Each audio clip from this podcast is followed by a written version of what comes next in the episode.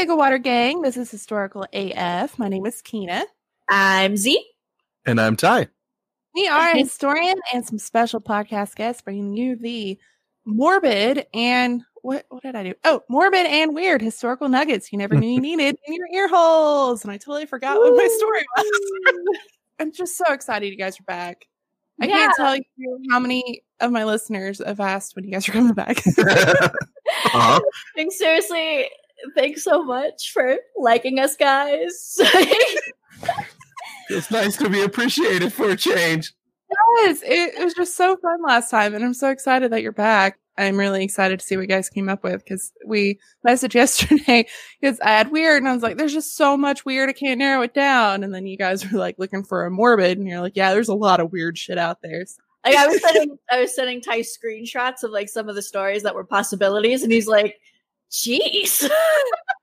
no, I was more like, oh, oh yeah, that little nugget. The only one that got me was the Emperor. I knew he was a dick, but I didn't realize he was that much of a dick. Wow. I think your exact words were, "There's the asshole." So yes, this is royalty part three. This is episode seventy three. Holy shit! Hell Damn. yeah! I Yeah. know, right? We're getting there. It's gonna be hundred before I know it.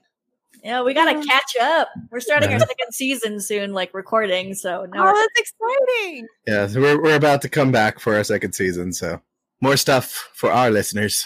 And if anybody's listening, newest to oldest, real quick, just tell them about your podcast if they haven't listened to the mm-hmm. first one you're on. our podcast, The Auto Limits, is a weird true crime and paranormal podcast. So basically anything strange and unusual within the true crime realm and or like spooky related, we talk about it, make fun of it, you know, try to make it lighthearted even when it gets morbid. We laugh at the darkness in the hopes that it doesn't laugh back. oh, that's good. yeah. That's like one of our website taglines is like, woo, let's just hope it doesn't laugh back. Oh man, is that on a shirt yet? 'Cause That needs to be on a shirt. I actually haven't made a shirt for that one yet. That's actually a good point. I should probably Yeah. make a shirt of that one. Yeah, I love it because you guys have like the fun and the spooky and the historical and all that, but you also have a lot of logic in there. So Uh, we do. Yeah. Yeah, we tried to. At least both of us are pretty logic minded. So it's like, yeah, crazy, weird, supernatural stuff sometimes happens, but you know, large majority of the time it's something stupid like a railroad or like a train went by two blocks over and then knocked something over. You're like, I don't know. Mhm. But we try our best to keep it real, I guess. Yeah. And I enjoy looking up all the research that's been done on it and kind of trying to explain it in like layman's terms. I'm like, all right, here's what science says. And there are times that I'm like, like I've done a lot of this research. I'm like, this science is bullshit. so I don't hold anything sacred. So I'm like, I'll call the I call the science out several times, and I'm like, hmm, that this sounds like some bullshit. That sounds like somebody just wanted to uh, sleep better at night. Kind of science, not actual real science. yes, no, that's what I Mhm. think I like the most about you guys. I like the I like the fun and the science.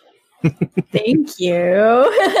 I'm- like you said, when you're talking about paranormal and stuff, I'm like, here's this ghost, and then I'm going to tell you that that's not possible because that person didn't exist historically or something. I'm shitting on all your dreams. That's how Yeah. I felt on the pirate episode we did with you guys. I was just like, oh yeah, like all this, all this craziness and all these hauntings. We're like, yeah, but that's probably a fictional character, so it's probably not happening at all. Oh, yeah. Yeah. That's taking away all your hopes and dreams, one No. fact at a time. Shoot, shooting them down, shooting them But- down. so, since we're talking about royalty, I know that you Yeah. live in England sometimes. Like, Yeah, for about half of the year. so how many palaces have you been to? I'm going to geek out here. Have you, how many haunted places have you been? Um, I've been to like a couple haunted places. I've been to like castles, but not like palaces, I guess. I have not been to England. I've been to Ireland, but I've never been to England. So it's a lot of fun. I mean, there's a lot of history there, and it's to me, it's like a lot like America in some ways because they have a lot of the same problems that we do. It's just Mhm. they have you know nicer sounding voices. but yeah, it's really it's really cool place. I really like living there. You know, half of my life. Where I live up in the Northeast, there's uh, a castle nearby called Alnwick Castle, and that's actually where they um like the outside of it is actually the front facade of Hogwarts. Oh wow. yeah. So I have like pictures of like the very front of that. It's pretty cool. Well, I would geek out hard. yeah, I was, I was, it was nerding pretty hard when I got to see it. I was like, oh my god, Harry Potter! Like, Uh, do you ever go Ty? Or have you been? I've been to England. Yeah, it, it was a lot of fun. She and I went together, and it was a lot of fun. Oh, But, so yeah. excited. I know normally when I think of royalty, I think of British royalty just because Americans seem to be really fascinated by them. I don't know. yeah, there's like a weird obsession about the royals. But if you're like in England, people could give a fuck. See, that's what I was finding researching. I was trying to find like weird royal things. That's what I was Googling, and it was coming up with a lot of like British monarchy and like America's obsession, weird things. I'm like, okay. I try to stay away from some of the stuff because they get super weird, like the royal family's lizard people Yeah. and Illuminati. There's tons of conspiracy theories around it. Like, it'll be something stupid too, just like, oh yeah, and the the queen likes her toast buttered in the morning. She's definitely a lizard person. Like, what? Uh, yeah. Hold on. With that mm. logic, how could we not believe it? I don't Ex- exactly. I think Ashley covered the lizard people thing really early on in the podcast. I'm like, there was no proof. there was nothing. I think one time somebody took a picture and they said their eyes looked like a slit or something, but it was like the 80s and cameras sucked. So I'm assuming that's probably what it was. But how dare I think logically? Yeah, no, no, we don't allow that here. Where they have like zippers or something. I'm like, like we would have not seen that. it's insane. Yeah, I love the good conspiracy theories. I'm always a big fan of conspiracy theories. But Yeah, conspiracy seagulls are a thing. yeah. That's what that's what we call it on our podcast, like the conspiracy like theory seagull. So like we have this theory that like conspiracy theories always have like a tipping point. So it's like a car at the edge of, edge of a cliff, and you know it's, It's for it's minute there- teetering on the edge. yeah, and it's making sense there for a minute, and then you hit this point of no return where like a seagull will come and land on the tip of the car and just topple the whole thing down like the, the cliffside. and that's how all conspiracy theories are, where they'll make sense, and then after a certain point, you're like, I'm not, I'm not with you. You lost me. And so we call that the conspiracy seagull. Just lands on the roof and it just takes it off. You go off the edge of the cliff. And that's very true. Like most of those are believable at first. Mhm. Yeah. I remember There's- really vividly in college, me and my roommate were watching some documentary, the whole Paul McCartney conspiracy, how he died. And, Oh yeah, it was replaced. and I just remember us being so into that at the beginning and then it started losing losing traction towards the end. I'm like, I feel really dumb for being like, this seems like it's real. Right? Or- it, it always gets you the at seagull first. got me. yeah. Yeah. Or the Avril Lavigne Oh, one too. yeah.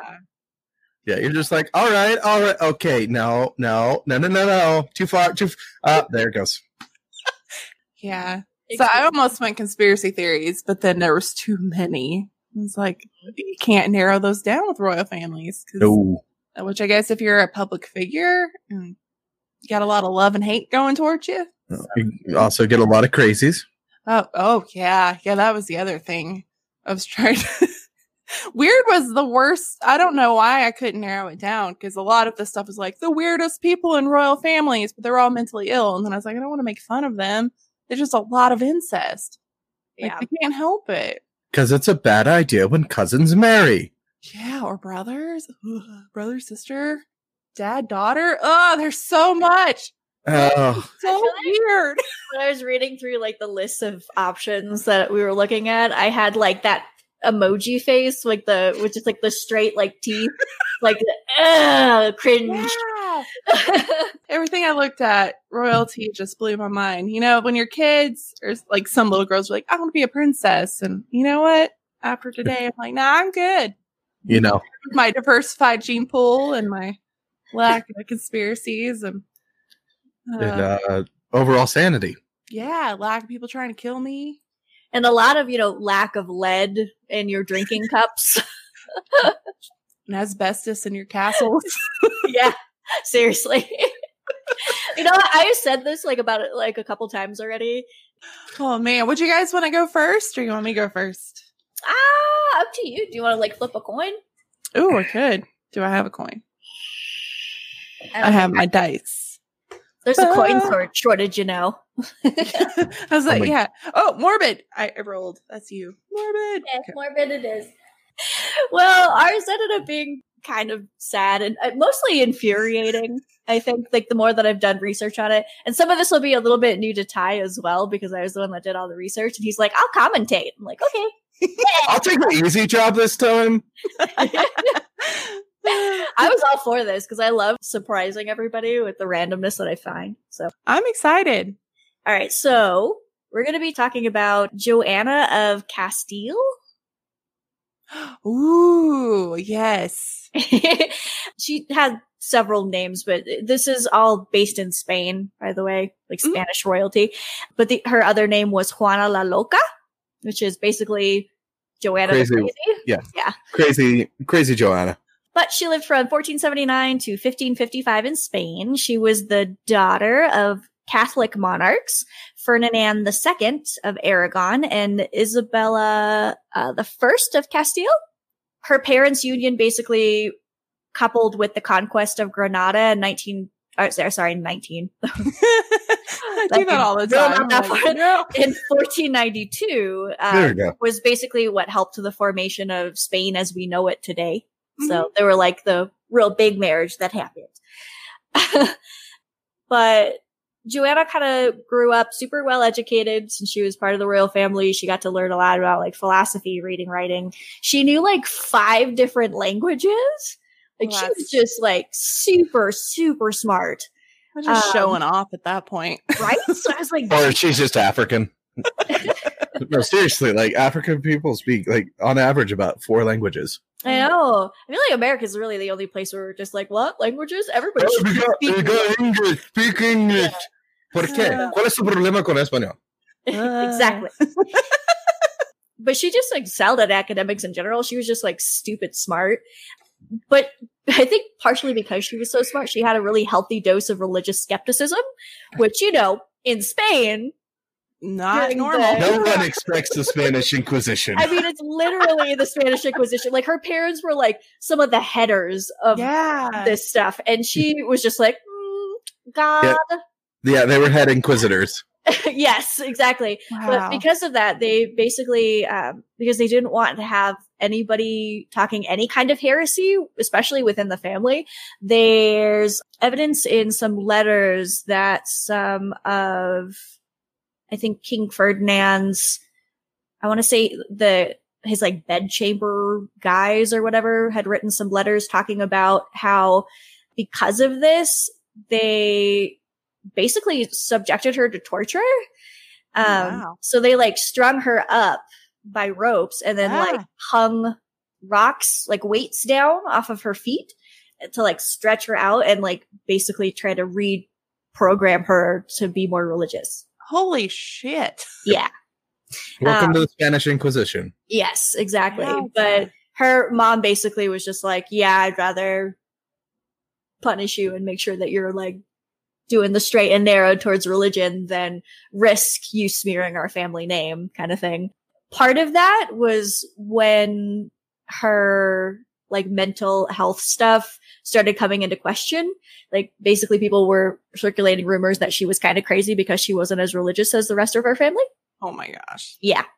I feel like she just got real gaslighted a lot. Oh, absolutely. Uh, Yeah. Well, and never mind the actual physical torture, but you know that, that does nothing to change a person's not at personality. all. not at all. Mm-mm. No. Nothing to do with it whatsoever. Are you kidding me? Torture's fine, especially from your parents. Oh that's, yeah, that's not gonna leave a mark. that's perfectly healthy parenting. Uh, yeah, it's real bad. So in 1469, at the age of six, 16, she was shipped off to be married to Philip the Handsome. I, lo- I love these nicknames, by the way. Yeah, the Apparently he monikers they get. He was real good looking. Um, so they called him Yeah, baby. the. How you doing? How you Um, doing? What's up? But he was he was the Duke of Burgundy in Austria. So she basically got shipped off to Flanders to marry him. But it was said that when they did meet, they were so insanely attracted to each other that they were like, fuck the wedding. And decided to get married on the spot. They were like, call the priest because I want to fuck this girl right here. Um, They couldn't wait. So they got married like on the spot after seeing each other. And this, mind you, and I'm like, man, the audacity of this bitch. But like, Philip didn't meet her at the docks when she arrived. Like, he sent her sister to go be like, hey, go get your sister. And she had spent like the whole time super seasick. She had caught in a cold on the way and she had been traveling for super long by boat. So she was like miserable and he like didn't even show up. Like, he's like, oh. nah, Oh. it's cool. I'll see you when you get to the castle. And then immediately it was like, yeah, let's get married now.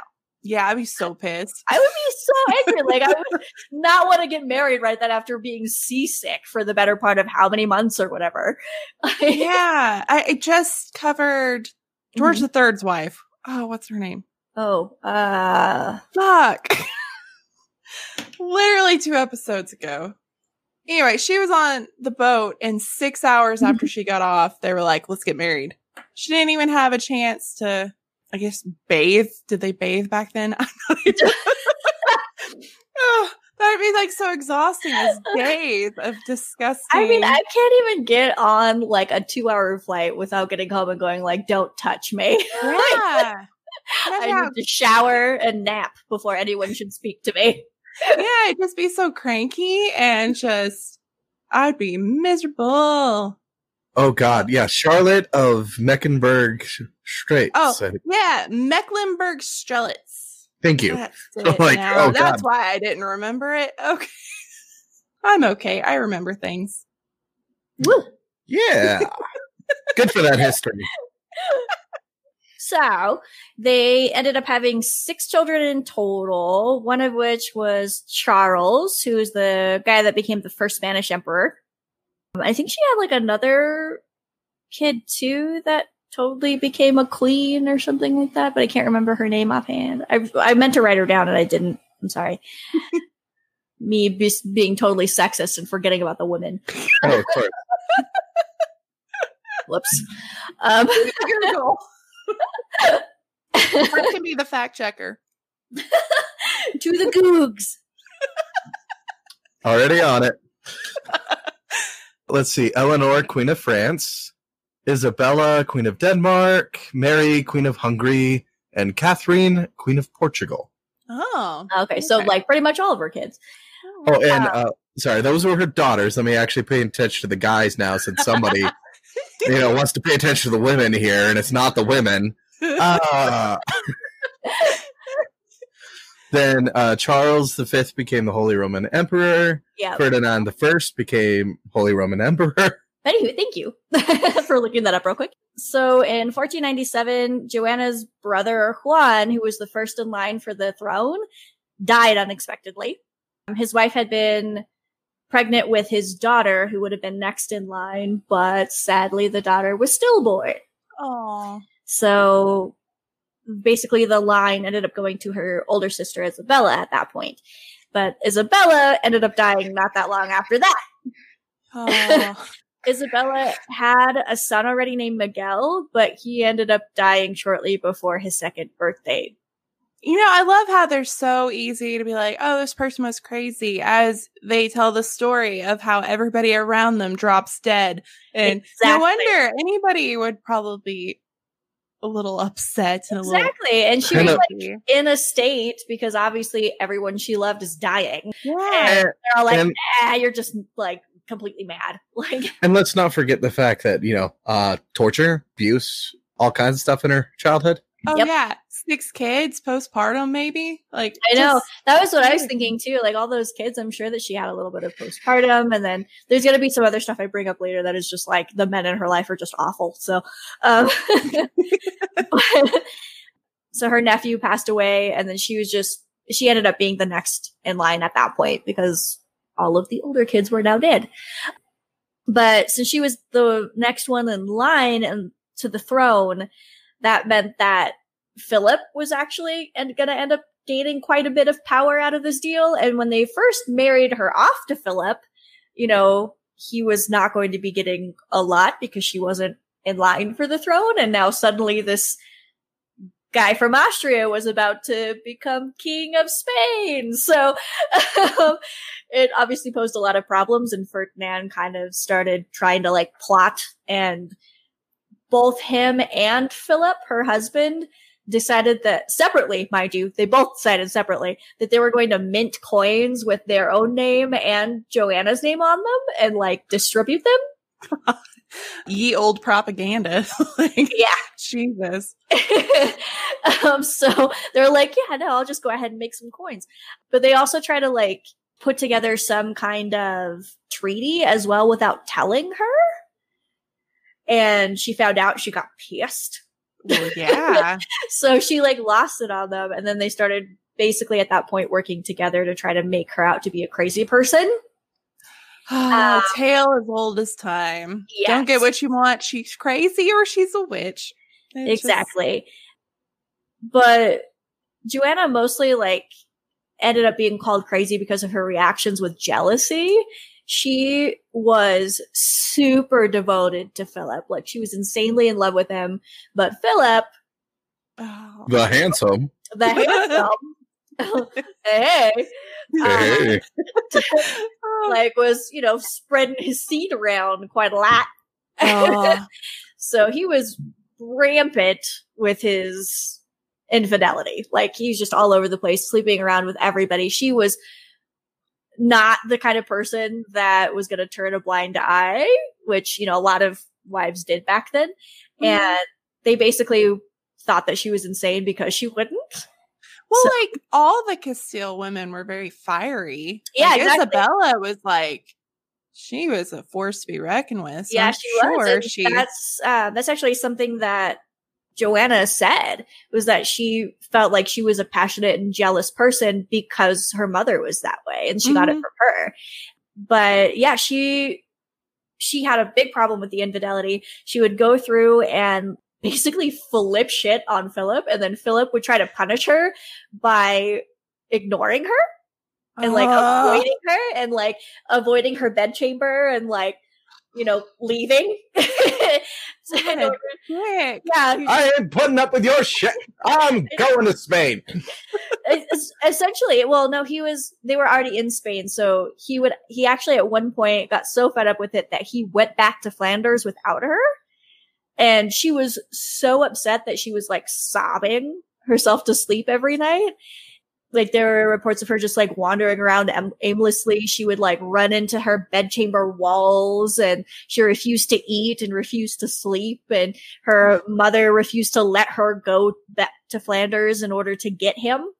She basically like locked her up at home in castile like no you're not leaving Uh, Um, Mama knows best. Mama always knows when you're in love with an asshole and wants mean- you to to be fair though, like she would have had to go through France at the time in order to get to Flanders and they were at war with France. Yeah.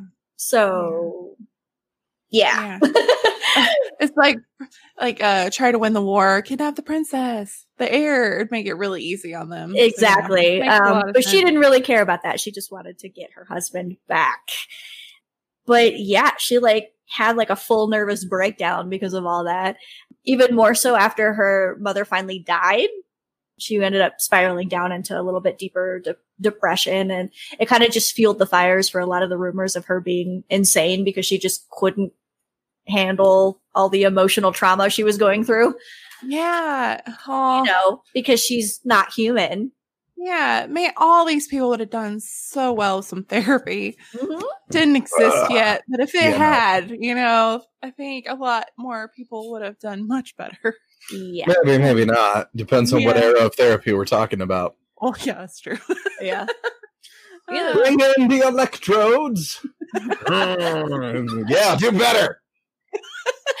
I mean, I'm sure she would have loved to have some of those for Philip at one point. So Yeah, Yeah, but uh, I think those might have been attached somewhere a little south, not not so second second brain, not first brain. they seem like those kind of couples that are so passionate that they either like love each other or they hate each other. So it's like Yeah. I mean, that's what it kind of sounds like. yeah. Dude, like while he was in Flanders, ended up taking up an in-house mistress. By the way, Oh.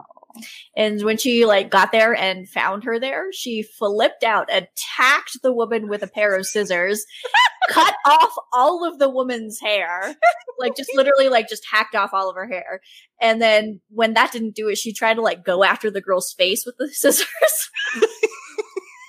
That sounds reasonable to me. It seems very fine. this is fine.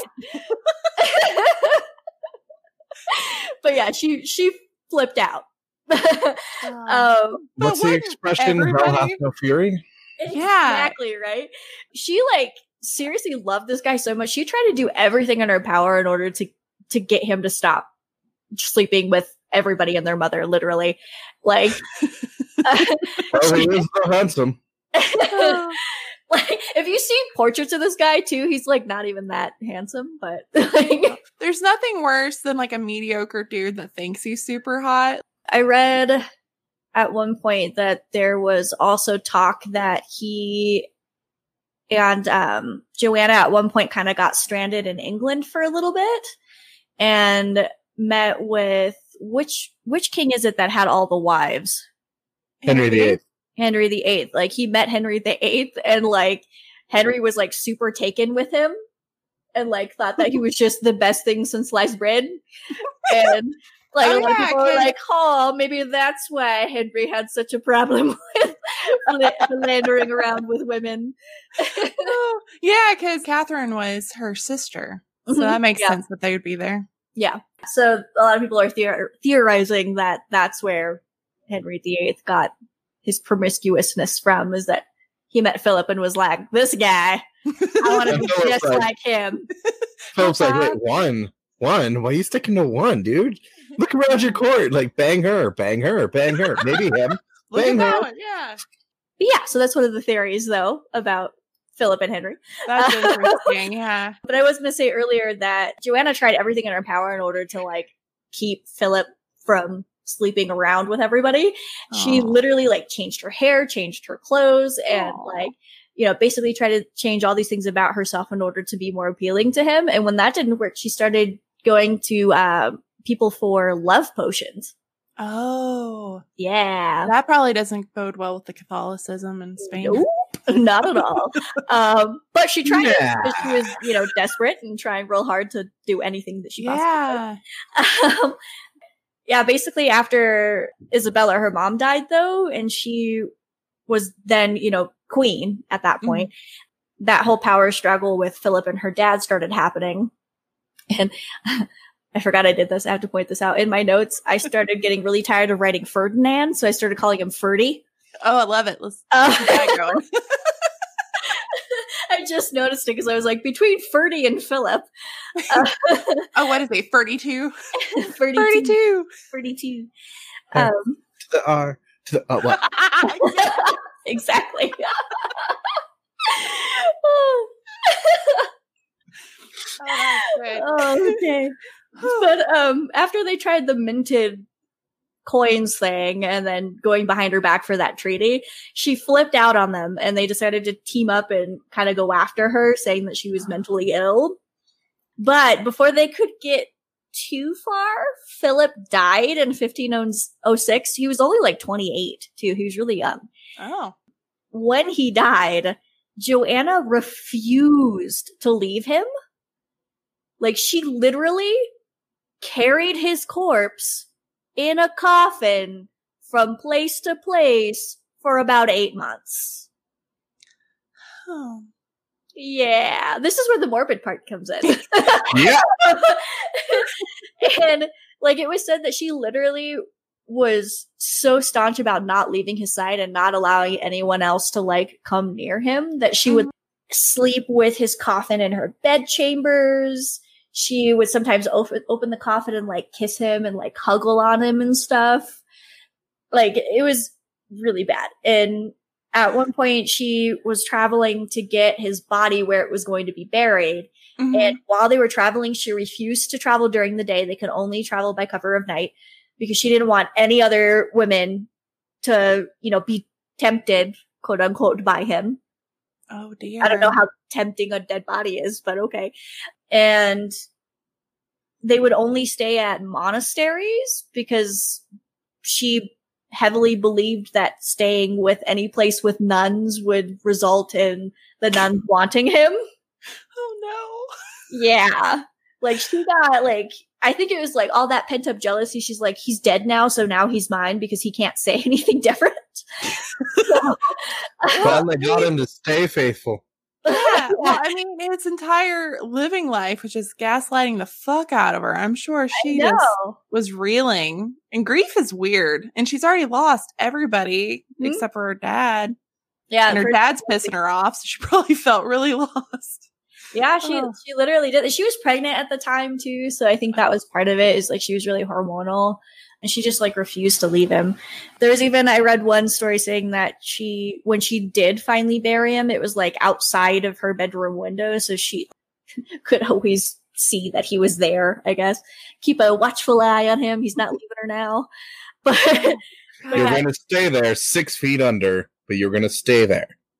Man, and this happens a lot in these royal stories. Like Dion's did with me for part two, and her story had it. And then I think Catherine the Great, at some point, they left her around people like kissed her hand for like six months. I'm like, it's gonna be gooey. I just, mm. well, he Nope. was embalmed at least. oh well, I mean, so slightly better, but Yeah. I vaguely remember we talked about this briefly a year ago at some point, but it just seems at some point, are you not surrounded by anybody that's all like, maybe you should just like stop opening that? like, it's I very know. smelly.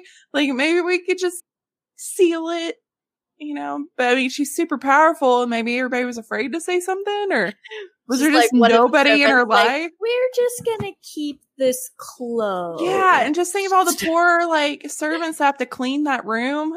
just, just Yeah, so. well, but think about this for a second. She is carting around her dead husband, yeah. And she is the power. Would you really want to say something to her, knowing That's that she is that crazy and has that uh-huh. much power?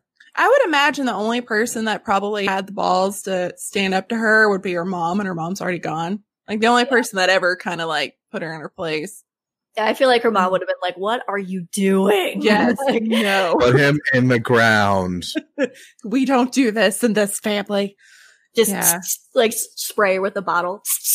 No, And I'm assuming all the other siblings have their own countries and stuff, so they're probably who's left? Just Catherine, I guess. But Catherine's dealing with her own shit because Henry's trying to divorce her.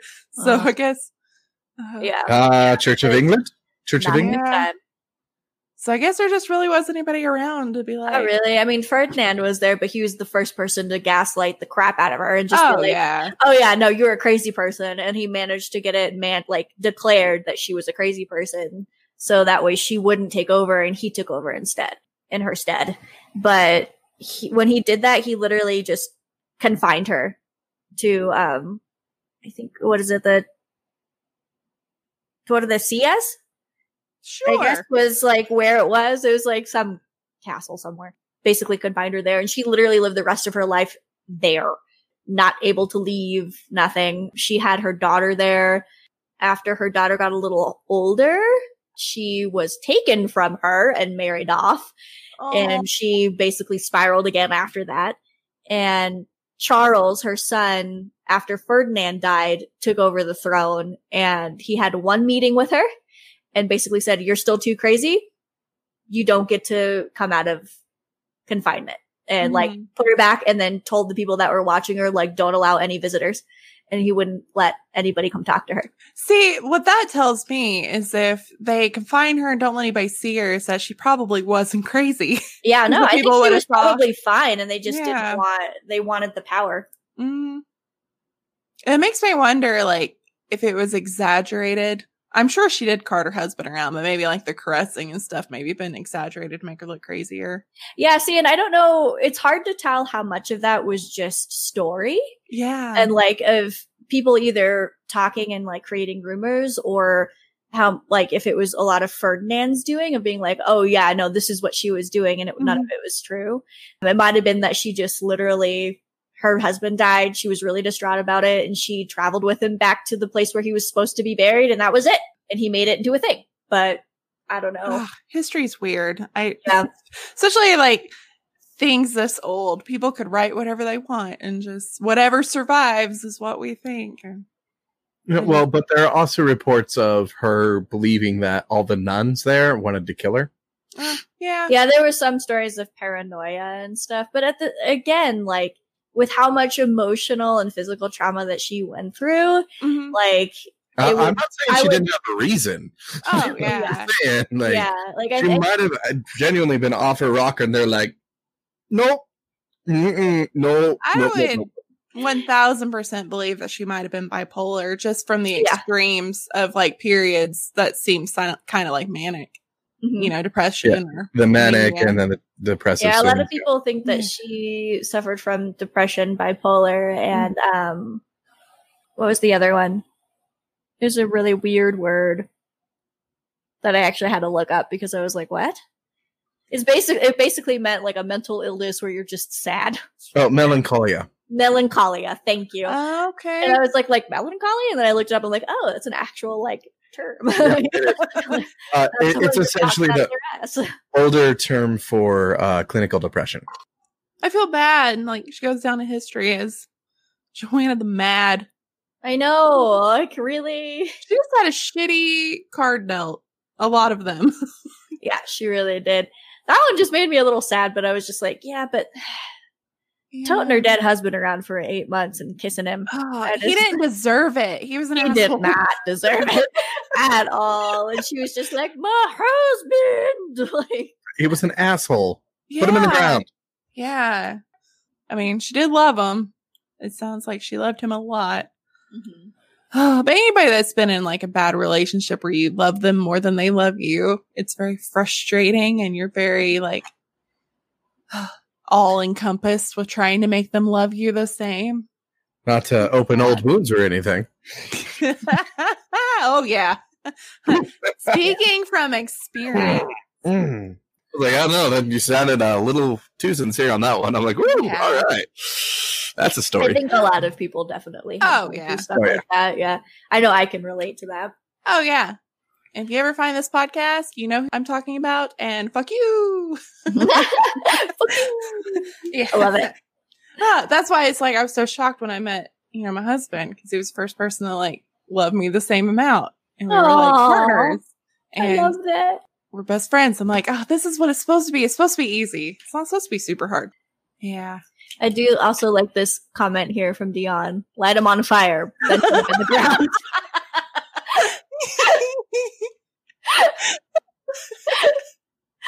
That's true. Yeah.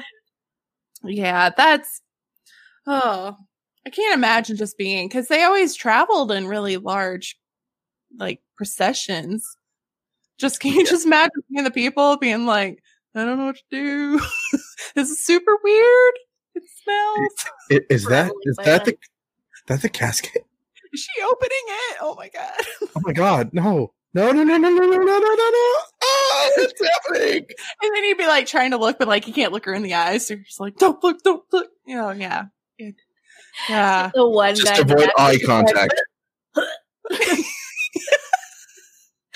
oh yeah, you can't vomit because then they'll know that you're watching or you're smelling. You have to pretend. Oh no, no, thank you. Do not. Mm-mm. Nope, nope, nope, nope, nope. Put that on the record. That's not how I want to go out. Just Like, uh, just like I'm, I don't, I, I'll be dead. I really won't care, but at the same time, not that. yeah. Yeah. All right. Well, mine's not that sad. So all right, let's go. Know, that's super sad. Although on a lighter note, my boyfriend, I told him about this story when I was researching it, and he's like, "I mean, you could totally do that to my corpse if you want." I was like, "Are you giving me permission to tote your corpse around for eight months?" He goes, "Yeah, why not? I'll be dead." like, That's true. I mean, you're not gonna know. So. okay. I'm like, not that I would, but I mean, sweet of you to think of me. I don't. Well, I guess like Catholicism, like some saints, they do that, and it's not weird. I guess they just leave them laying there for a long time to see if they decay, and if they don't, they're like, "Boom, saint." And that's just religion. That's not weird. It's the same thing. Is my favorite explanation of that. Boom, saint. yeah, I think there's a couple. There's a nun that's been in a glass coffin for fucking forever, and she never d- decomposed. And there's one of the recent popes. I f- was it John Paul? He didn't decay or something, so they were like, "Whoa!" Yeah. I mean, Well, there was a time that if that happened, you'd be considered a vampire. Yes. yeah. But also, uh, yeah, I think that nun was it was like 350 years ago. She was put into the glass coffin, and then yeah, uh, but any pope is automatically sainted on their death. Oh, okay. Yeah, I recently when I did Joan the Arc, Joan the Arc, Joan of Arc, I went through like the canonization and stuff, and I didn't realize how much work it is for other people because I'm not Mhm. Catholic, obviously, shocker. But it's like you have to have so many miracles, and you have to have so many people vouch for it, and And Mhm. yes, th- three miracles that have witnesses and they have to be investigated. And those Mhm. investigations are not nice. Mhm. They are trying to prove it's not. yeah, I kind of like the thought of there being just like a saint checklist. like some priest just walking around like, all right, that's one check mark. It's true. Yeah. Yeah. Uh, one of my really good friends, she was my assistant for a long time, but she was Catholic. So every time I research Catholicism, I'm like, is this true? This seems like a lot. She's like, no, it's true. I'm like, seems like a lot of checklists. Catholicism is weird. As someone who grew up Catholic, I know it's it's weird. it's fascinating, but I mean, if any outsider looking in, you're like, huh? it's like it's so ritualistic and that's what Mhm. makes me laugh about it is that you know especially a, a lot of super religious catholics are like very much so against all these like other religions that practice all these rituals and like oh my gosh that's so satanic it's like do you realize that the entirety of your mass is a ritual like yeah. And most people I know that, Grace. Uh, yeah, it's, What ritual? What are we talking about? And I know a lot of people that left Catholicism for Wiccan, like to become a Mhm. Wiccan. So I'm like, it's a pretty easy transition, it seems. you're already Hey, used hey. to like standing up sitting down kneeling down standing up sitting down so, making On- some weird symbols and then saying a lot of chants like yeah. that essentially Wiccanism with just a different vocabulary. I don't think the popes who were trying to convert Wiccans to Catholicism realized that it's easier the other way around too. Yeah. I, It's like, yeah. we make it all like this so that the Wiccans and pagans will join us. And now we're here in the 2000s. We're like, you know what? Let's go back to that Wiccan thing we were doing. So, like I said in the beginning, I had weird and it was just a lot of mental illness and incest. And it was really a downer. And I didn't want to end on a downer. I know we are we like we did it down, so please pick this back up. yeah. Which, by the way, like RIP my search history. It was a lot of incest stuff. And I'm like, I don't know whoever the FBI agent that has my computer is like, what the fuck's wrong with her? we get that all the time. We're like, we're just looking it up. It's for research. And we're, we're like, like, I almost put it like the first, before I do any research for my podcast, I would be like, I'm researching a podcast. Search. all right. Let's start searching. It's true. I, I not too long ago I searched like how long does it take for a pig to eat a human, and I was like, oh man, I'm on a list. Like, Yeah, that one might absolutely. on the list. Uh, Yeah, yeah, but it's about six hours per pound of flesh. I mean, what? yeah. so instead of all the depressing shit, we're going to talk about folklore, Starbucks, curses, and the British royal family, Ooh. and how they're all connected. Not this one. so first thing, the Starbucks logo is not a mermaid. It is actually an ancient fairy or water sprite named Melusine. And there's this really funny robot chicken skit where they're like renting out this warehouse and they're taking pictures and they're like, we don't know what our company is going to be. It's either going to be mermaid porn or coffee. We haven't figured it out. So they're like, all right, we need a logo. So they have this mermaid and they're like, we need some photos. So like, let's start with the porn one. So she has the two fins up and then a light falls and kills her. And they're like, oh no. they're like, well, now we can't be a porn because she's dead. And they're like, coffee it is. And then it's the coffee Starbucks logo. They're like, we got to crop it. So it's not. That sounds like an origin story to me. That's pretty plausible. yes. I thought it was funny. And that's when I saw this. I'm like, I'm going to do that just because the mermaid porn checks out in my head. this checks out. so the earliest written account of the story of the fairy is from the 14th century. And that's oh. just when it was written down. It goes way, way, way back with like oral history and stuff. So it's been around a really long time. And the first time that it was written was by Jean. Okay, a lot of this is in French. I can't speak French, so this is gonna be really bad, and I'm sorry in advance. So, Jean de Arras. He wrote it down around 1382 for Jean de Berry, brother of the French king Charles V. And isn't Charles V the one that thought he was glass? I think so. Yeah, he thought he was glass. Yeah. Yeah. I almost did that, but I I almost did the lady that thought she was a she swallowed a glass piano. Oh, I saw her too. I just like the thought of her going through all doorways sideways because she wanted to make sure she wouldn't break this glass piano she swallowed. I know. I, I thought of it too, and I'm like, God, that's just really sad. Her whole life, she walked really slow, and yeah, she's afraid of breaking the glass piano. But that guy, like, didn't he just like not want to move at all? I he think would just, so. He would like sit very still. Yeah, Yeah. he thought he would chatter, which Mhm. another big uh incesty thing caused a lot of genetic stuff. Oh, very sad. Anyway, so it recounts the rise of the Luz. Oh God, I meant to look this up. Lusignan dynasty. It's a noble feudal family explaining, quote, how the noble and powerful fortress of Lusignan in, oh God, Poitou? Eh, founded by a fairy. That's all I need to know. This whole kingdom was founded by a fairy. And then it was translated into German in 1456. And that version became a popular chapbook, which is just a fun name for a like street pamphlet. So it Oh. became so popular as a story that they were just passing it out on the street and stuff. I like that idea of just like it's like this is a good story. Here, you should read it. You should read it. yeah.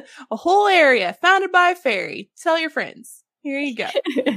and then it was later translated into English twice around 1500, and it was often printed in like the 15th and 16th century. So this was just continuously rewritten. So there's a lot of different versions of it, but it's mm-hmm. all over Europe at this point, and everybody's printing it, which means it's very important because you're not going to waste your printing stuff.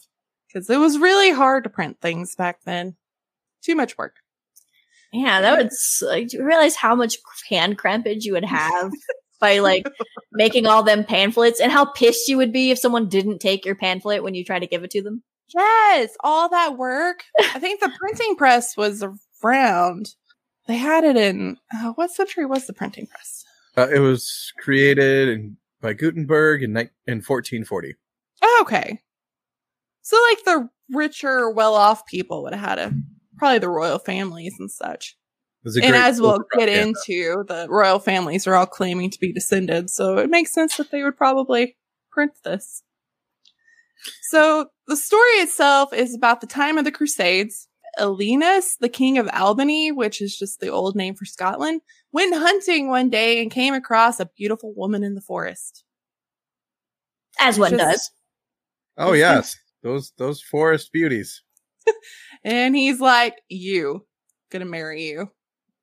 Doesn't even talk to her. That's the only thing he says. Like, we're getting married. Get ready. Yeah, you you think you don't have rights now? Oh my god!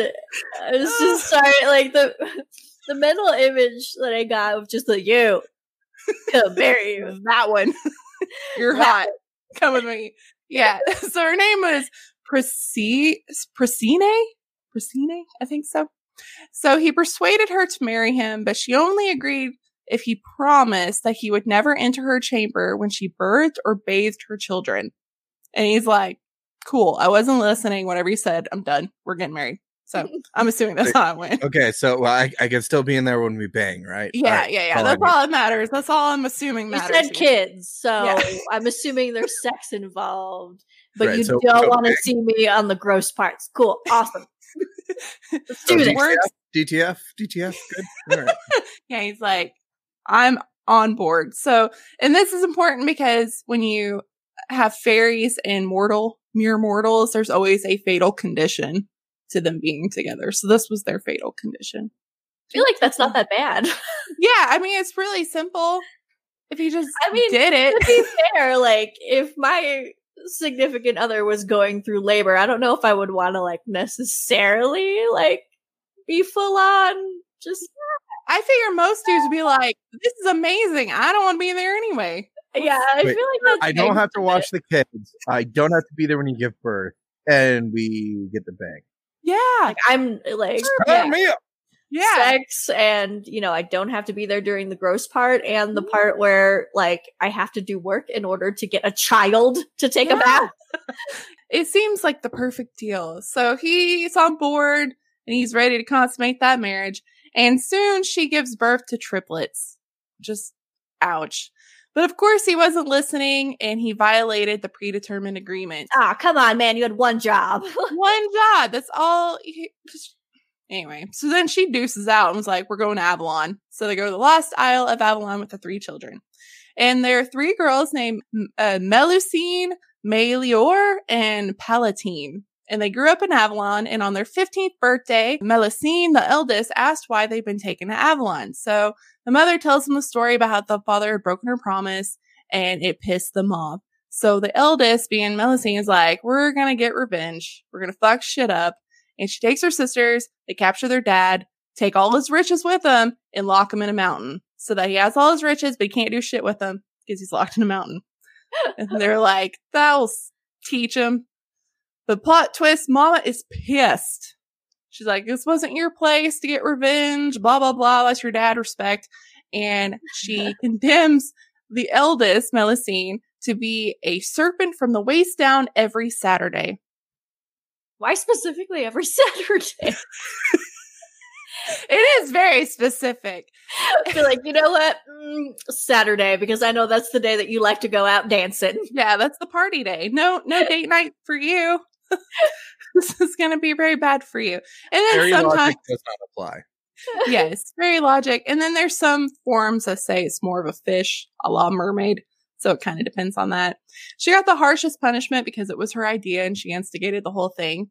And her only hope of salvation was to find a man who would love her enough to A, respect her privacy every Saturday, and B, if he ever did find out about it, would ignore it and keep her secret. So this was kind of like a test. Like you could be human forever if you find this dude that will do this thing. I'm sure I'm you kind of figured out that this is not going to go well. probably not know. Oh, hey, no, she, I- she should have just gone to Japan because lots of dudes would have been cool with that. yes. Yeah. Uh, I do kind of wonder if maybe her siblings, like the mom was like, "Whose idea was this?" and they just point at her. Her. Her. Her idea. I mean, so they had it They all really pointed easy. left, and she didn't have anybody on her left. So the Melior was banished to an Armenian castle where she was locked away, and then Palatine was abandoned in the depths of a forest with her father. So they were all cast out, but only one got turned into a hideous monster once a week. seems seems really harsh, but okay. Mother knows best. so Raymond of Pot- uh, uh, Poitou, okay, he's a duke. He stumbles upon her in a forest and is like, "You, we're getting married." So again, see a random woman in the forest. She's pretty. You're coming with me. It's very cat caveman, like bash her over the head and drag her to the cave. Ugh, merry woman. Rar. all these men are just proposing. The first woman they see, like in the woods, there's just no pretty women in the cities. I guess I don't know. Just- Just She's wandering around their hometown, like, Ugh, I've seen all these women before. And then you're wan- Yeah. wandering through the forest. and You're like, oh, hey, that's someone new. You, me, married now. and she was apparently very beautiful. So it said, "quote She had long, wavy, golden hair and a face of inexpressible beauty." So he's probably like, Yes, you're mine. Let's do this. and just as her mother had done, she'd laid the condition that he must never enter her chamber on a Saturday. And then again, he's not listening. Why don't these bitches lock them doors?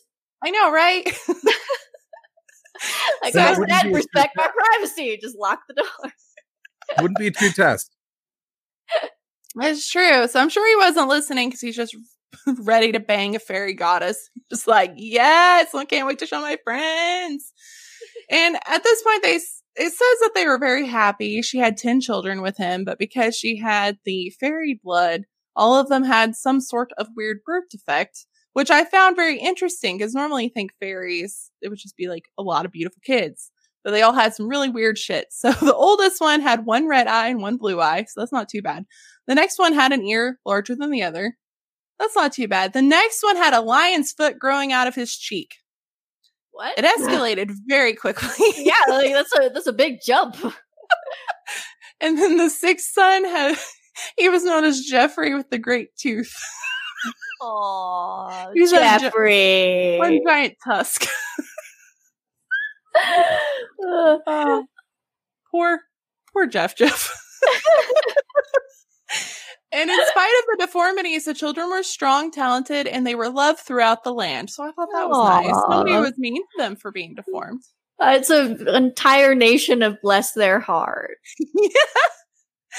Uh, and according to the legend, she built the historic Chateau Lusignan located in France. And then the regions flourished. There's tales of how just castles would pop up overnight like it was magic. And everybody was doing really well and economically. So everybody really loved her and they were prosperous. And then, of course, the Hubs broke his promise because he got curious. And some of the stories say that he was curious what she did on Saturdays. And then his like cousin or something was like, man, she's probably cheating on you. And he's like, oh man, she probably is. She's so hot. So then he peeked through a keyhole and watched her. So the door was locked. No, the door was locked. And hold on, there's a photo. Oh no. It is so funny. Okay, hold on. Let me share the screen. This I love medieval art because it is just so weird. Oh my god, yes, I know. I mm. I took several classes on medieval art, and it's always hilarious. I also worked at an art museum where I was in the medieval art section, and it was also hilarious. So oh my he's god! like, he's like, I don't know. And she's just all like serpenty, and he just looks like, I don't know what to do with this. uh, he's like so confused. I like how the dude that's guarding just has like one real wonky foot. he does. I don't know what. It almost looks like there's like an exclamation point above his head with the way that it's set up on the screen here. It does. He's like, Yeah. what? And in this one, she has like wings and stuff, but in the story, the wings haven't shown up. All right. So he sees her, but he doesn't say anything. So, so far, so good. Cause that was the other thing. Point B, he could see it and then not tell anybody. He's probably thinking like, I mean, she's a serpent one day a week, but she's still hot the other six. So I'm assuming that's how I that mean, went. everybody's got their flaws. Uh, I, I, as the male in the room, he was probably going, "How can I use that?" probably. Or what would that feel like? Uh, and it went really well for them. He didn't say anything, but there was a point where one of the sons died and he got really angry and he publicly denounced his wife, blaming her for the son's murderous or monstrous nature. Like he died because he lashed out and stuff. And at that point, he called her a serpent in front of the whole court. And then Of she course. knew that he knew and he knew that she knew and it just did not go great. And it was at this point that the curse came into effect and she turned into a full blown monster. She sprouts wings, becomes like a dragon, like screeches and just flies off. ah, Very dramatic.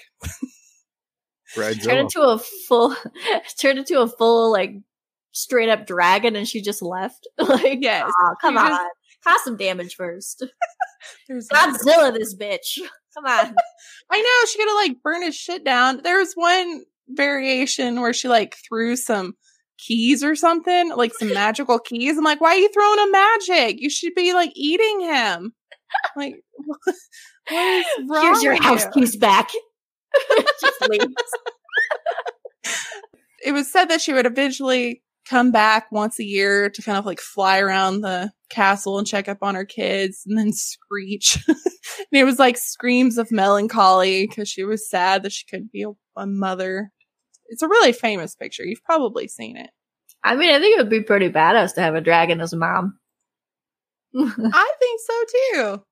Yeah, that one. Uh, yeah. So Do you imagine like the bullies on the playground be like, "Don't say that. My mom comes back once a year and she's a dragon. She'll eat you."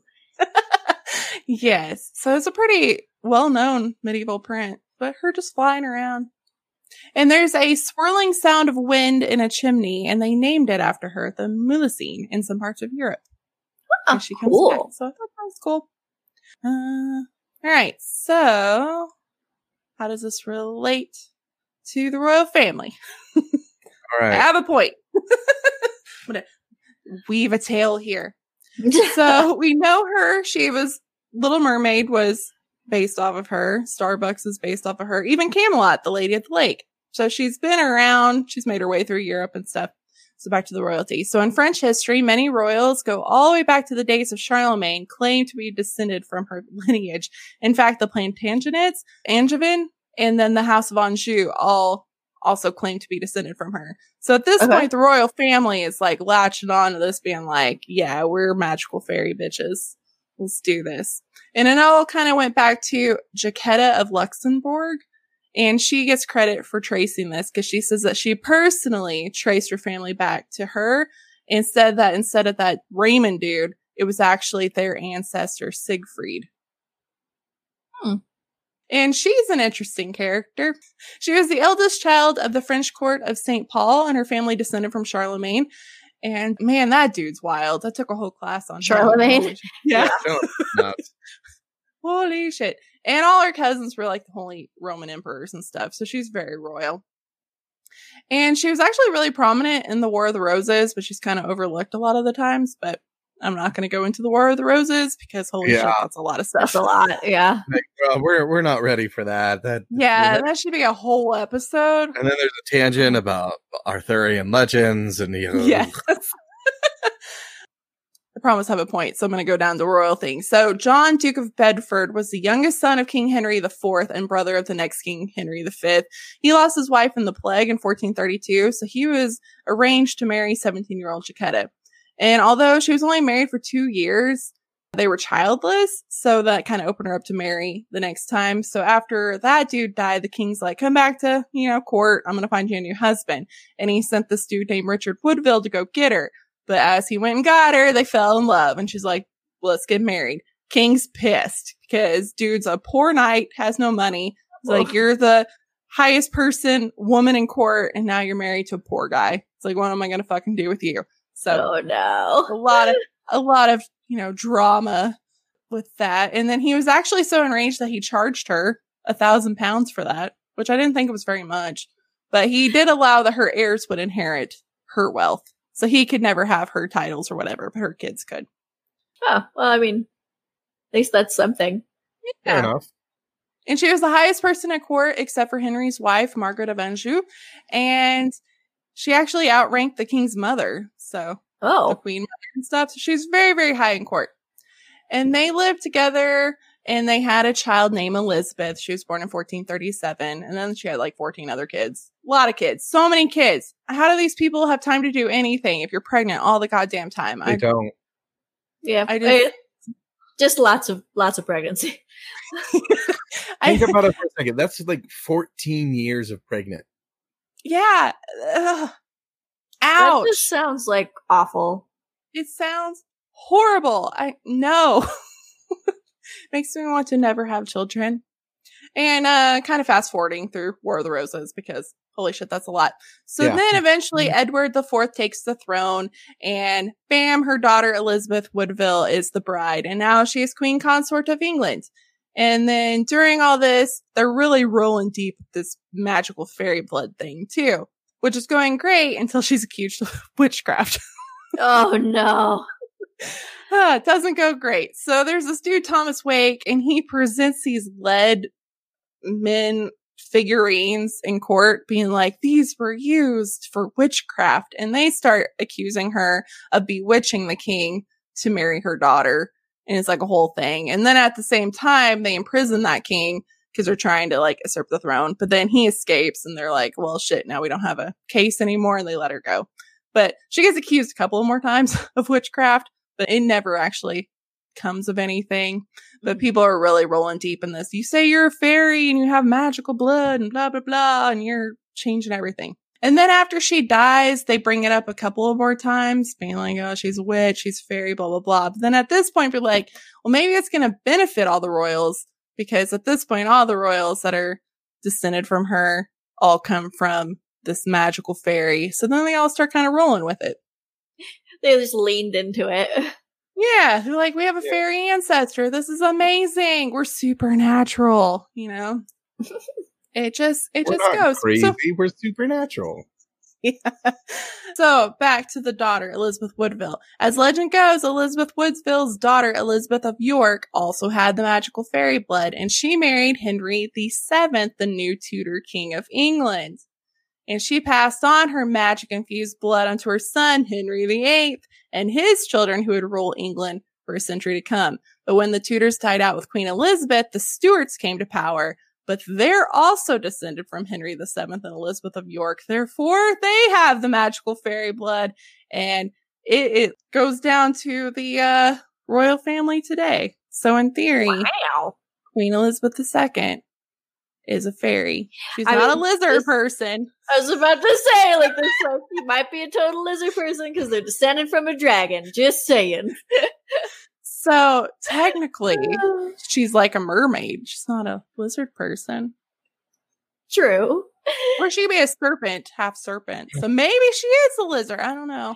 Well, I mean, if she she was a serpent person and she turned into a dragon. I would assume that it would be kind of. I mean, a dragon's kind of like a big lizard. It's true. Yeah. I'd buy it. Maybe the lizard theory is not too crazy. There, there's an actual, there's an actual name for that creature, and I can't remember it right now. Oh, like the half snake. Yeah. Uh, uh, I used to know this. a gorgon? No, Oh, Uh-uh. she's half. Uh, uh, I used to know this. Um, Right. we're all just like, Google. to the Google. Let's do this. Hold on. Echid, Echidna, Echidna. oh no, there's a better There's name. another word for it that I was thinking though. A naga. Naga. Thank you. Yes, That's what I was thinking of. Okay. That's uh that's Yeah. the Japanese word for it. There was another thing that reminded me of too. There were a lot of parallels to the Asian versions of this creature too, and there was a lot of people that were mentioning that there's. It's interesting that Europe had this story and so does Asia at the same time. Mhm. Ooh, different cultures, totally different places. Oh, that's what fascinates me. Even like the flood story was around like with Gilgamesh way before people were writing the Bible. Oh, 100%. That's like one of the most fascinating parts of religion is how many Ah. parallels there are, like all around the world. Yeah, that stuff really fascinates me. Yeah, there's Oh, actually a story of a great flood in every single ancient culture. hmm It's really interesting. The Manigal, that's what I was looking at. In the Philippines, it's like a woman that has a serpent body, wings, and a human. And she is a normal person, except for at night. And she detaches herself from her human legs, and flies away. And then no, she has no, to no, no, like, no, no. and then she has to like reattach in the morning or whatever, or else she's stuck forever. But I'm like, as far as they look, they look pretty similar. I just don't like the uh, the thought of detaching from your legs. Yeah. that would be. And it was it was like stories that they were all married and had families and stuff, and then they'd go off and like they had like mosquito like fangs that would suck the blood out of people, their organs. Yeah.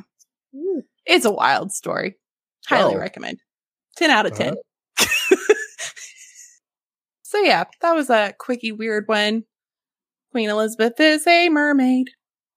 slash snake slash dragon. Lizard person. Uh, Yeah. All right. There.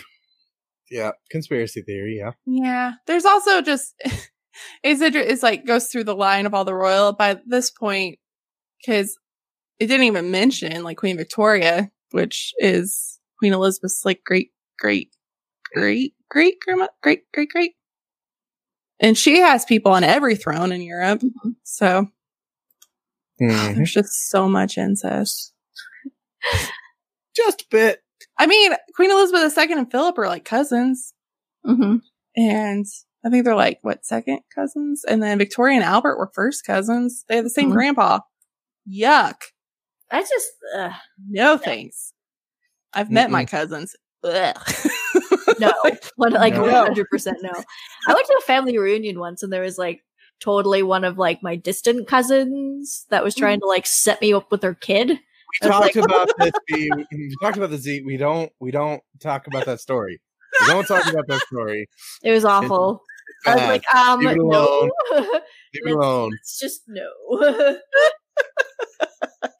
Oh, oh, yeah, the Aswang. That's another word for the Monogal.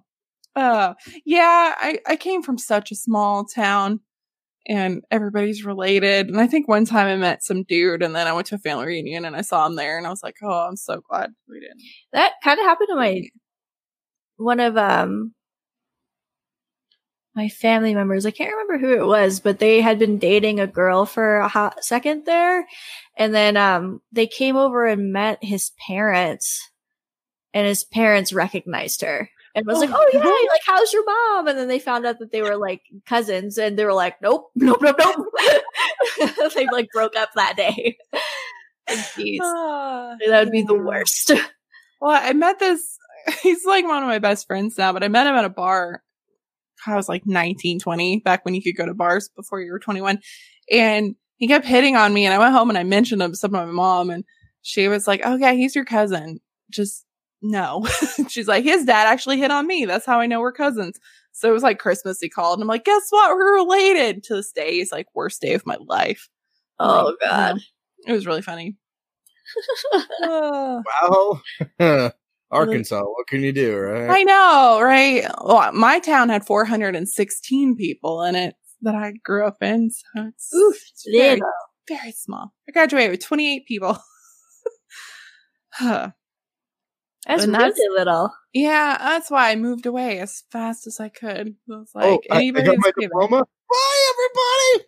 Mhm. It was, I was like packing the next day. I'm like, I'm out. It's like not even like you haven't even taken off your cap and gown yet, and you're already stuffing a bag. yes. Yeah. You and Monty Python, run away. Yes. Yeah, it was very, very small. And everybody that stayed in that town ended up having like a gazillion kids and Mhm. you're either like an x-ray tech or a teacher. There's really not a lot of jobs there. So I'm like, I'm glad I got away. Yeah, that's fair. Yeah. Yeah. Cass- Casey, the, keep on calling her Cassie because we didn't know how to pronounce it till she came on like FaceTime just one time. And I'm like, oh man, I'm an asshole. I've been saying it wrong. She's from Alaska. So like a Oh, small town. cool. Yeah. Like she'll hope you never get tired of me being like, she's from Alaska, because I do that every time I talk about you. so interesting to me. Interesting fact, yo. I know, it's such a cool place. I really want to go. Uh my husband was he's done some like plane stuff, like going fixing engines stuff there. But he always talks about how great it is. Yeah, I've heard like nothing but good things. I've had a couple friends that went out there for work or whatever. Mhm. Yeah, super, super, super pretty during the summer. Icy hell in the winter. Oh yeah, I can imagine. And I don't do well with dark or snow. Oh yeah, that, that uh, when it's two o'clock in the morning and the sun's still out. Yeah, I, I don't, I, I don't think my mental health could handle that. I, uh, yeah, I don't think it could. Pretty sure my body would just freak out. Like, what is happening? Uh, we're kind of in a weird position. So we got orders here and it's a three year term. And now we're kind of like, what do we do? Cause he only has a year left after our term is up. So we're like, do we try to extend and stay here or does he try to like stay in? And promote or whatever. And if he promotes, then we could go anywhere. I'm like, Mhm. is there anywhere else I'd want to go? Probably not Alaska. Sorry, Casey. but Colorado though sounds pretty cool. A lot of my friends are there. We like it here. Yeah. Yeah. Plenty of bases to choose from too. hmm My brother-in-law's uh, wherever the Space Force is. That's where he's at. Oh yeah. I can't say it without laughing. Space Force. yeah. We live in a real weird time. We do. Uh, I Thank love that Netflix got like the copyright off of that before the military. did. Ah, did you guys watch that? The Steve Carell? I've watched a little bit of it, but not the whole thing. I, I could. I really couldn't. I wanted to because I love Steve Carell, but at Mhm. the same time, I was like, I can't. It's it's it's bad. Like that. Yeah, I hate embarrassing humor, and that's all. Yeah. It was really hard to watch at parts because yeah. But I'm like, I imagine that's exactly how things are going. It's essentially just a documentary. oh, I think so too. Well, thank you guys so much for coming. Yes, thanks for having us again. This was a blast. This was so fun. And I, like I said, I mentioned, uh, God, early on, we talked about her a little bit, but you really brought up stuff that we didn't talk about. It was just so interesting. She's such a cool character because I think she gets overshadowed by Catherine of Yeah. Aragon a lot. Yeah, I thought it was like just one interesting, little sad, but Yeah. um, and morbid. Yeah. But I was like, I'm sure we can figure out some stuff to kind of laugh about. yeah, it's a lot of stuff to I about. hope. I was trying to explain to my husband because, like, he's he hasn't even really listened to our show because it's it's just not really his thing. Mhm. Oh God, Um, no, no. Yeah, Jamie's just not like into like creepy stuff or Mhm. crime stuff. But I was like, yeah, we try to make things as fun as we can. He's like, aren't you talking about like really dark stuff? I was like, yeah. He's like, how the hell do you make that fun? I'm like, um, well, Uh, we we make a lot of bad puns, and I actually Yeah. used the the example of the body in the Thames. oh God, I will never ever live that joke down. no, you're Oh, He's God. just like, okay. I'm like, we try to Ah. make it fun in a respectful kind of way. oh, it's your legacy now. Toe in the line. oh yeah, but it's like yeah, sometimes you have to laugh because things are just so uncomfortable, and you know you just got to find some humor in life, or else you're just sad. Uh, exactly. yeah, something like that. Oh, like history is so fucking depressing. There's this podcast. It used to be insanely haunted, and they've switched to you might love this, and it's they wanted to be more positive and bring positive to the world. They're like, come on and talk about history, and then halfway through it, I realized I'm like, none of this is positive. History is so fucking depressing. like, I'm so sorry. It really is. Like I I've done a lot more with art history because that was my ma- major. Mhm. So it's like you know a lot of history through an art context, but like even when you're talking about it that way, it's just so depressing. Like Yeah. everything that I researched is just like tons of craziness, tons of really just sad ends for people.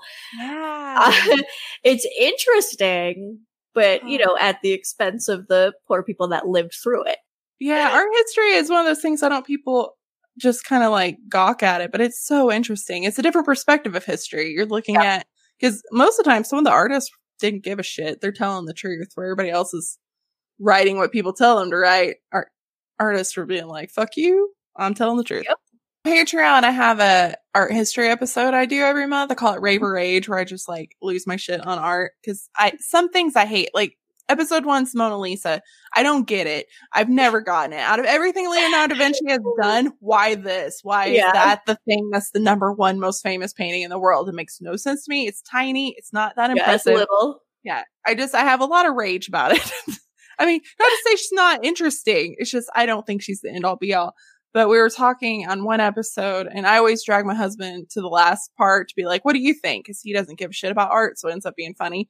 Yeah. But he was like on this rampage. I did my internship at Crystal Art um, Museum of American Art in Arkansas, Yeah. and they had this one exhibit that was just a room, and they just threw a bunch of candy on the floor. And so the idea is that people take the candy, so every day it's moving and changing, and that's the whole thing. And he was just like, "What the fuck?" it makes no sense. And it's always something really like pedantic like that. Yeah. Where it just makes no sense and they're just reaching for something that makes no sense at all. Well, Um, until until you get into some like the one uh Japanese artist who basically was all mirrors.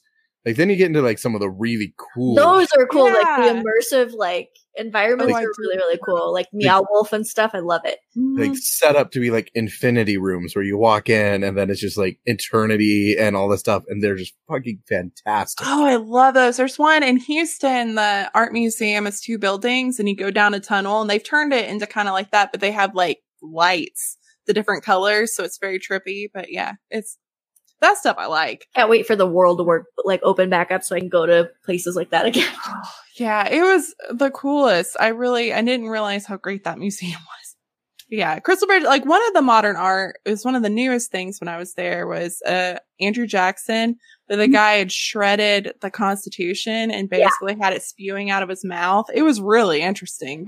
So like that, that has like a. I mean, I feel like that is interesting at least, not candy on the floor. Yeah, the candy. I was like, mm, I don't get that. Uh, also, I love that you do that, by the way, because that is absolutely brilliant.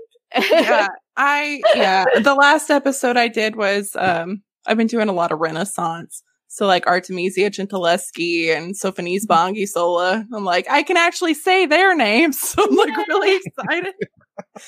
I really liked them from school. That's hilarious. I love it. Uh, Get to it's very, very rarely I get to talk about my art history days. So mm. I know. I feel like I don't ever get to talk about it anymore. I'm like, oh, yeah. Just let's create a art history episode. Like, yes, I will totally be down for that. Yeah, good times. Oh, I love art history. You can geek out anytime you want with art history with me. I am all over that. Oh, Good to know. Ah, yeah, yeah. I All think- how much more alike are you two? and I was just thinking that too. I was just like, oh well, yeah, Another one yeah. of the- know the the thing, same right person category. Ah, but you guys have a great night and stay You safe too. with all the fires and all that good stuff. And I'll I'll see you next time. Next time you're on here or I'm on there, it'll Yeah. happen. yes, it'll happen. All right, bye, Bye. bye, everybody watching. Bye, everybody. I want to thank the Odder Limits podcast for joining me again. I had the greatest time and I just love hanging out with them. And speaking of the Odder Limits podcast, keep a lookout for episode one of season two because I will be on it. We talked about hospitals and I got my nerd on. So it was a great time.